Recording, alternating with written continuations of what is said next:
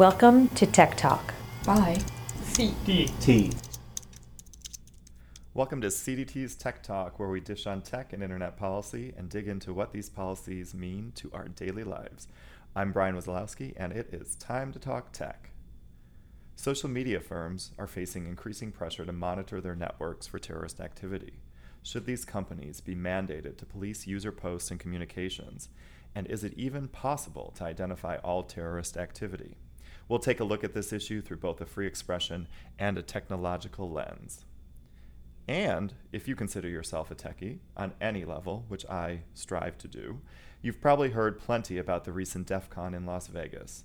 DEF CON is the elite hacking conference, and our chief technologist will give us his first hand highlights from his week in Las Vegas.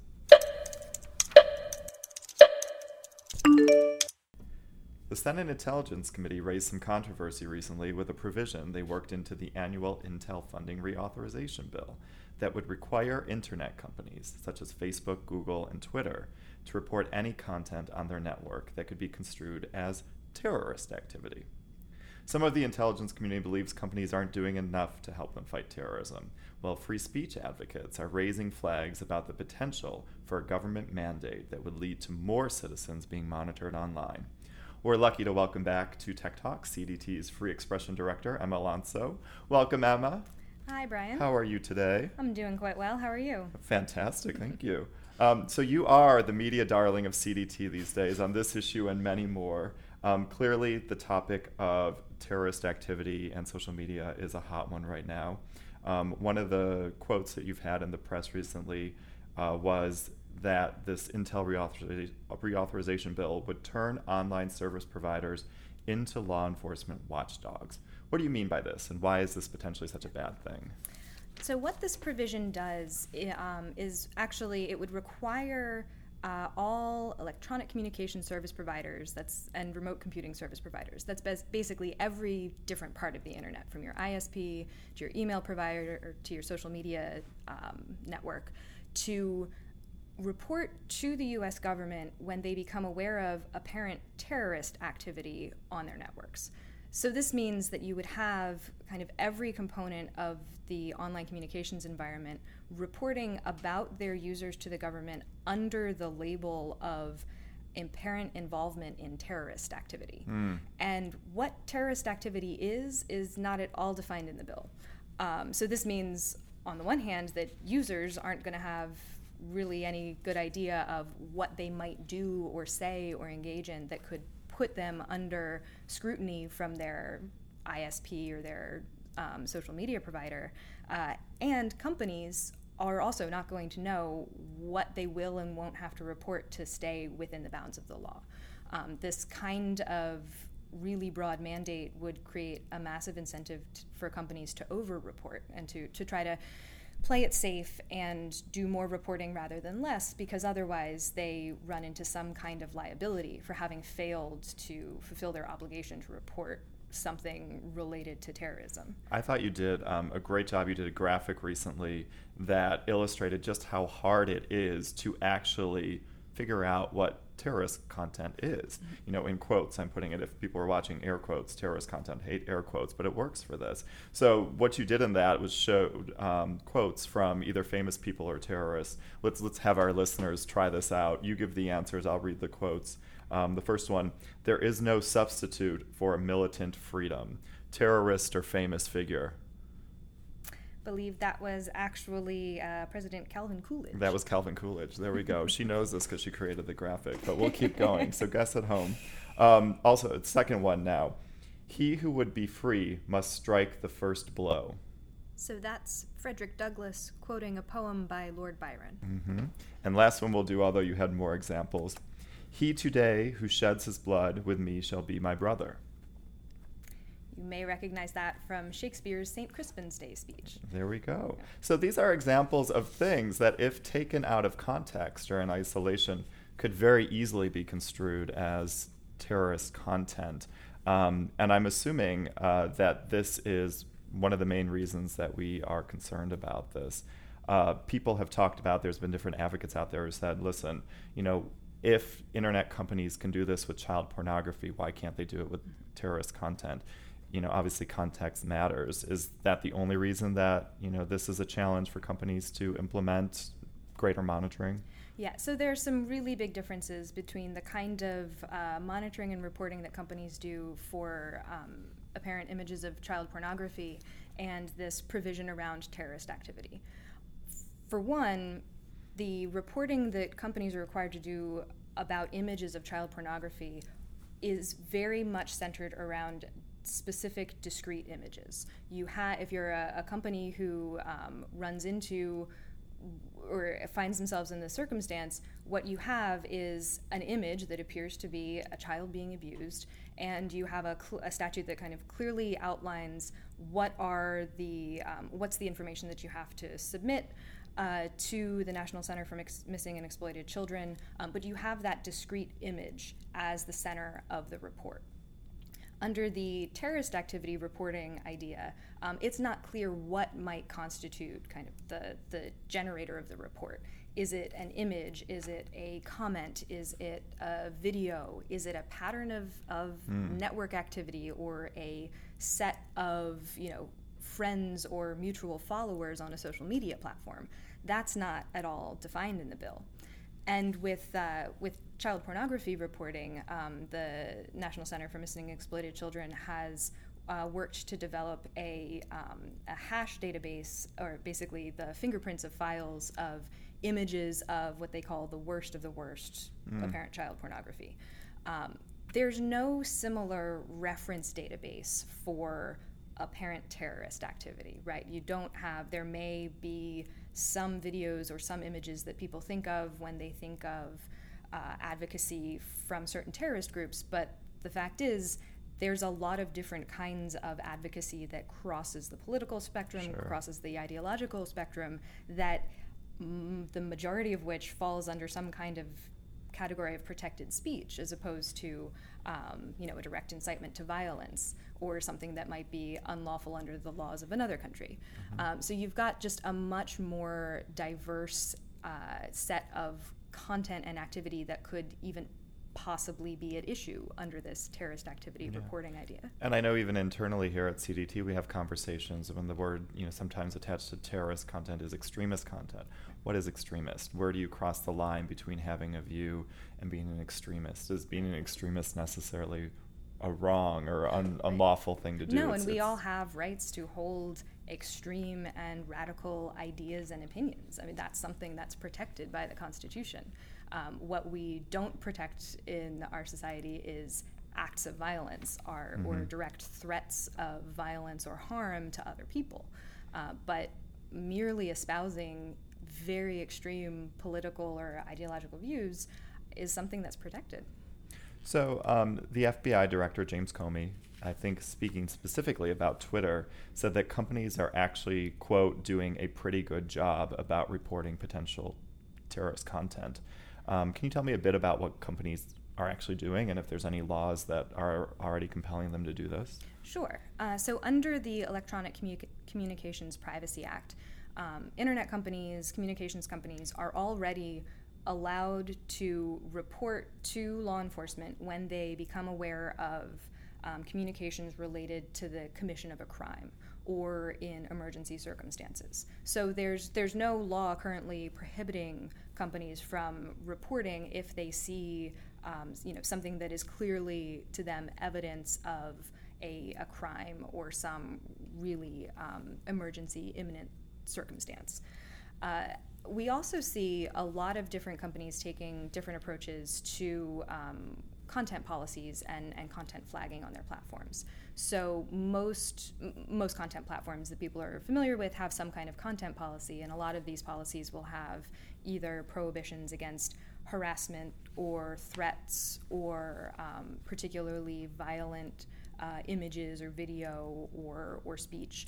Um, and so we see different platforms kind of interacting with different content in, in some different ways and what might fall under the you know harassment prohibition on one platform could also fall under the um, you know advocacy of violence prohibition on another platform. Mm-hmm. Um, so there's a there's a lot of variety across platforms, um, but what we seem to hear from at least some legislators and, and law enforcement officials is the idea that there should be a specific prohibition against terrorism or again using using our air quotes Right. terrorist activity on platforms but again it comes back to this definition question what do you what do you mean by that when you look at you know we're, we're always hoping that and, and encouraging companies to make their content policies very clear because tha- I mean that's what your users deserve right, Right. If, if I'm going to go use a platform I should know at the outset what I can and can't say on that platform. But if I and so if, if I see a prohibition against you know specific threats of violence to another person or um, you know harassment of specific individuals, that gives me a sense of what is and isn't allowed. If I just see some sort of general prohibition against you you know you ought not be involved in anything related to terrorism, I don't know what that means. Right, right. And you could be speaking about terrorism in the sense of, you know, being opposed to certain acts or whatnot. But if they set up a system that's just using keywords or whatnot, you may very well use those words in your posting and potentially could be flagged and then sent over to you know, whatever intelligence agencies based on this. Um, just a couple more questions. Uh, and this is just me thinking out loud. At least when it comes to Twitter, when I think about this, much of the content, and maybe even Facebook, depending on how you have your account settings, is public. You know, LinkedIn, another example of things where you post things publicly. Couldn't the case be made that this information being online could actually help intelligence and law enforcement efforts? You know, I think there's a, an active debate among the law enforcement and intelligence communities on exactly that point. Um, you know, there are there are ways that seeing this activity happening in public and online uh, can be very helpful in identifying um, speakers and Mhm. actors in you know who may be engaged in in certain kinds of um, conduct that the government wants to investigate. Uh, and I think it's important to to keep in mind that we're talking about the internet here. Obviously, we're talking about a globally connected network, and what Congress is considering is a provision that would only apply to companies that fall within in the jurisdiction of the United States. So it's very easy to see a future where if this kind of law gets passed and if it becomes known around the world that US based internet companies are required to port, report on their users to the US government, I would not be at all surprised to see many users, whether they have any inklings of involvement in so called terrorist activity or not, just deciding to use companies that, to use services provided by companies that aren't bound by that kind of obligation. Well, that makes perfect sense, especially after all the backlash from the Snowden revelations and whatnot, and the belief that the U.S. government is already sweeping up all the internet communications. Um, that's a very, very good point. So, Senator Wyden, who seems to be on our side on so many things, put a block on the bill. Mhm. Does that mean that it's dead, or what are we going to see in the fall when Congress comes back into session? Right. Well, we hope this will help uh, the the uh, rest of the Senate understand that um, that this provision is very contentious. There's been a lot of attention to it over the past couple of years. You know, several different um, coalition letters going to Congress or going to the Senate to say that you know we're not talking about the rest of what's in the intelligence authorization bill. It's just this provision that's Mhm. causing a big problem. And the Intel authorization bill tends to pass the Senate through unanimous consent. So I think the more that we can emphasize that it's just this provision that's really causing um, causing the concerns, uh, I, that sets up a good in, a situation for that provision coming out. Now, whether that means we don't see it come up as a standalone bill at some point, you know, I unfortunately, as, as you were saying, this issue is getting a lot of attention right now. There's a lot of focus on, um, you know, how social media and online communications plays into the whole uh, fight against global terrorism. And I would not be surprised to see something like this um, keep coming up. Well, that's why we have you here. Just remain vigilant. You're yet again in the middle of a very, very tough topic. Um, so we're glad to have you here. Thanks so much for coming on, Emma. Oh, absolutely. And Emma also has a panel proposal in for South by Southwest, and the topic is titled How to Fight ISIS Without Breaking the Internet. So if you want to hear even more on this and you want to send Emma to Austin, uh, go to the South by Southwest panel picker. That's what it's called, panel picker, and vote her up. You thumbs up it. Thanks so much again, Emma. Thank you.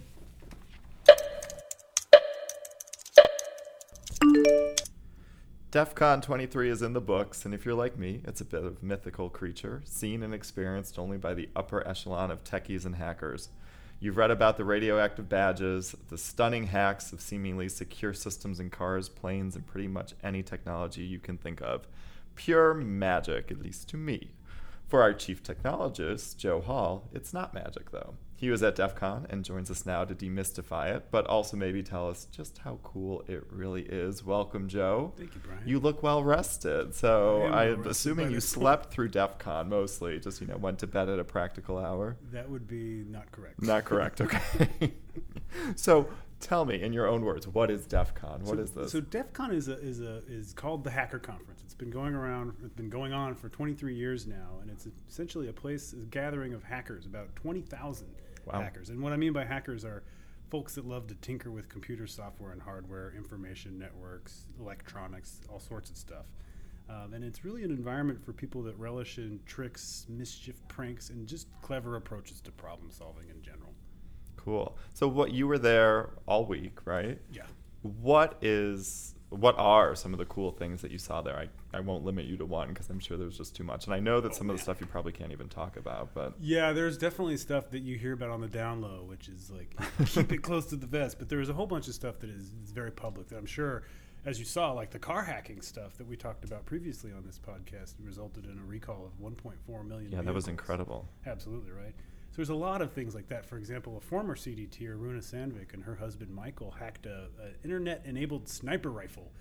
It's kind of weird that you would put a sniper rifle on the internet, but they were able to make it shoot things you weren't pointing at. Who put the Uh, sniper rifle on the internet? It's a, a company that name will that are barely almost not out of business, but um, it, it, it actually it, it has some merit in the sense that it's so smart that it, it can a novice after about five minutes training can hit a one inch target at a thousand Wow. yards, which is you know if you know anything about shooting, that's crazy. Anyway, but it is hackable, and that was pretty scary seeing how many ways it was hackable. You could update the the software inside to do things it wasn't supposed to do, um, but that will be hopefully be patched sometime soon. Yeah, I would hope so. Right? Yeah.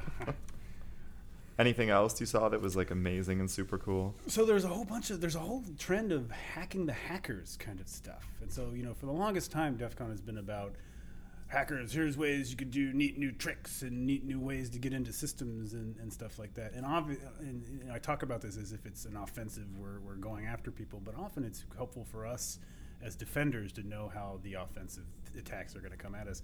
But there's a whole set of things like like you may have heard of, you may not have heard of, but one of the the things that has been sort of popular are these things called pineapples, and this is a small thing you can have. I in- have not heard of it. yeah, it's, it's got a weird name, but you'd know it if you heard about it because you'd know pineapples. But it's basically something that mimics a Wi-Fi network, and so it looks exactly like the Wi-Fi network you would normally have connected to, but it's a rogue network and Mm. it, it intercepts all your traffic. And there was a really cool presentation by a guy named Wesley McGrew from, I believe, Mississippi um, State University or something like that, who essentially showed how to hack into these rogue versions of them and then you know mess with the hacker himself and so it was sort of like hitting back at the hacker and he did it in a way that would make the hacker learn a bunch of things before he was able to get his stuff back so it was kind of neat in this weird you know, uh, you know rogue hacking kind of way That's very cool. So, what about the the side events and the parties? Whenever you go to conferences or events, those are often the things that you remember the most. What are those like at DEF Oh CON? man, DEF CON, the parties are notorious. In fact, we were on the 22nd floor, and on the 26th floor in the penthouse was this place you could go to. It was sponsored by the conference that had. Um, uh, tech, you know, techno and stuff all night long. Things like Alec Empire, MC Chris, if you know anything about Mhm. nerdcore rapping, for example. Um, and it was loud and lots of booze. And there's just the parties at DEF CON are notorious, but there's also a set of things that aren't sort of you know just to you know get alcohol into your system and music and deafen your eardrums. But there are sort of a whole set of things called villages. Just as much space that you have for the talks are associated with these things called villages. And there was a crypto privacy village, which aren't sort of scheduled talks, but they're new things that people are thinking about. There was a social engineering village, which this whole idea here is, you know, how do you use sleight of hand? How do you talk to people to make them do things just by being nice that they might might be sort of against their own interests and stuff? And how do you protect against being socially Huh. engineered, like phished which is a really big problem these days. I can imagine. Um, and there's also things like the DEF CON shoot, which is basically like hundred nerds shooting fully automatic weapons in the desert, and, and you know that seems to go very very well, and people seem to learn a lot about. Luckily, none of those things are internet enabled, but um, they may be soon. Hopefully, they're secure. Yikes! So during uh, the, actually the idea for this podcast came up when you were talking at the CDT staff meeting. and I was really passionate about uh, the women at DEF CON and the different group DEF CON and the different groups that were um, there. Can you tell me more about what was so impressive and what inspired you Yeah. um, So- while you were there? For the longest time, the information security community has been a bunch of dudes. You know, a bunch of sort of linear thinking. I'll, I'll, I'll not insult all of the half of our species, but um, but you know, it, it's been very hard for women to fit in in that kind of a culture, and and I think we're starting you know, over the years we've seen a lot of attention paid to this, especially to things like you know inappropriate behavior. You know, there's this famous phrase of Hansy McHanderson's, which is a, a cute cute name for guys who are touching women inappropriately, and a whole set of sort of like hacks to actually deal with those kinds of things. But more importantly, there's increasingly sort of uh, solidarity amongst women in information security. Um, and despite women making up maybe 10% of the 20,000 people at DEF CON, they end up having sort of the tightest support network and making contributions that are way out of proportion to, to how, how numerous they are. We still have a, a pretty long way to go, and, and you know I think those of us who, who care, like, you know, part of this is I want my niece to be able to grow up and have this as an option and not feel like she has to sort of fit in with a bunch of bearded guys and to, to really have fun and, and think about, you know, security and, and those kinds of those, those topics. But, you know, there's a, uh, Katie Moussouris from HackerOne has a really good phrase that I thought I'd, I'd mention, which is, you know, if you're a guy and you're, you want to help women fit in, she was talking about how, you know, so often I don't want men men around that will fight for me when things go south, when things you know sort of uh, clearly are being sort of uh, uh, problematic. I don't want men around me that will fight with for me. I want men that fight with me, and I think that sort of helps you know set the stage. Is that it's an inclusive thing. You know, it's not about pointing out differences. It's about you know collaborating and really bringing people into the fold and, and doing things as a community, as a holistic community that, that allows anyone to contribute. That's fantastic. Also, lots of policy folks went. Why are policy, you know, tech policy people going to DEF CON? Why is that important? Sure, yeah. and It used to be the case.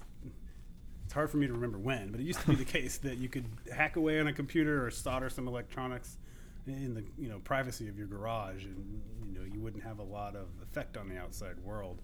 That's no longer the case. You know now we have the internet, sort of the network of networks, where a lot of hacking involves making a connection over the internet to to test a system or, or to break into a system or whatever. And there are laws like the digital DMCA, the Digital Millennium Copyright Act, the Computer Fraud and Abuse Act that prohibit certain kinds of hacking that you might otherwise do in the privacy of your garage. You, know, you can't hack certain kinds of things if they protect certain kinds of entertainment content. Um, and increasingly, you know, at this one especially, there are a number of events at DEF CON centered around how the legal landscape is evolving and what kinds of things we really need to think about in order to protect security researchers and, and sort of Hmm. the practice of, of, of being in information security. Um, and and for best, for better or for worse, unfortunately, hackers need to learn about the law and, and actually ethical behavior in general before they even write a single line of code or solder a wire onto something these days. That's sort of an increasing thing I think people recognize. You can't be ignorant of these things or you're going to have a bad time. You know, you really need to think carefully about them. And we need them to show up in places like DC to help us make sure that the laws know about the things they do and, and allow them the freedom to, to help us make things more secure while punishing people who actually do things that are, that are bad and destructive. Well, this is a, a bit related. You actually put together a group of technologists while you were there that are interested in policy or advocate advocacy work around human rights. Tell us a bit about that Yeah. group of people you brought together. They sounded awesome. So this was our own side event. This is Yeah. the second for the second year we had what we call the Digital Rights Technologists Summit, and this is Sounds very important. Well, I, I sh- you, know, you gotta come up with descriptive terms, but it ends up sounding more lofty than it is. It's really sort of a group of twenty or so uh, technologists, people like me who work at, at nonprofits or work with nonprofits that specialize in digital rights issues and Great. online civil liberties. Um, since we don't have a conference of our own, and because we all have very limited budgets, you know, we really have to take advantage of places where we'll have a lot of us in the same place to hang out, to get together and share what we're working on and what we see coming down the pike. And this is about building solidarity amongst this group of folks that were, you know, less often running around putting out fires and more often thinking collaboratively and proactively about what we work on as a community. We talked about things like EFF has this new uh, uh, tracker blocker, which is something you can install in Firefox or Chrome called Privacy Badger that uh, follows you around the, the, net and takes a ride with you around the web and basically says, Hey, I've seen that thing track you across three different places. That clearly is tracking you across the entire web. We'll block that from now on. Wow. And that's a pretty neat thing. And things like Let's Encrypt, which is a way to set up a secure website within like 30 seconds rather than like four hours to two days, which is what it takes now, and you don't sort of have to know all the things I know about how to set up a secure website. So these are really interesting things that you know industry wouldn't do on their own that, that, that we have to sort of motivate, and then some people come along for the ride later. Very cool. How often does that group get together? Just annually. In fact, I think you know we're, we're talking about maybe doing it more often now because you know because it's opportunistic. If we do it once a year, some people may not be able to come one year. They miss two whole years of this. You know, it's the kind of thing where we really are thinking about having you know a regular call that people could join. You know, sort of a, a, a, mailing list, a Slack, which is something that our whole audience probably doesn't know, but it's a new way to interact amongst teams. Um, various ways to sort of make sure that we're regularly touching base, and we can say, you know, part of the value of this is hey, what do people think about this idea? Is it crazy? Is it cool? Mm-hmm. Is someone else doing it? And that's often a big problem. Is if a number of us are working on the same thing, we'd really like to know because either we can you know resonate or we can one of us might do it better and say, oh yeah, you do that, and I'll work on something else. That sounds great. So you're planning to head back next year? I hope so. I really hope so. It's always sort of uh, up in the air in the sense that you know I, would like to. Um, I plan on it right now, but you know I, I don't know. ideally. Uh, I'm not the biggest fan of Vegas, but when it comes down to it, um, that's if you want to get 20,000 alcohol pranksters in one place that's probably one of the few places that will take your money. I can imagine. Any tips for someone going thinking about going for the first time? There's a lot of good resources if you if you search online for first time def con or something like that but you know, the, the real basic thing is turn your phone off. You know just don't even use your phone or attach your computer to any wi-fi network around that place because that's the whole point of hacking is getting into your stuff and then you not knowing it's there. And so that a lot of us were, you could tell I was probably, you know, not as communicative as I normally would have been. Yeah, yeah, it was a little radio silence from Joe, but now it makes a lot more sense. Thanks so much, Joe. Um, really appreciate it. No problem.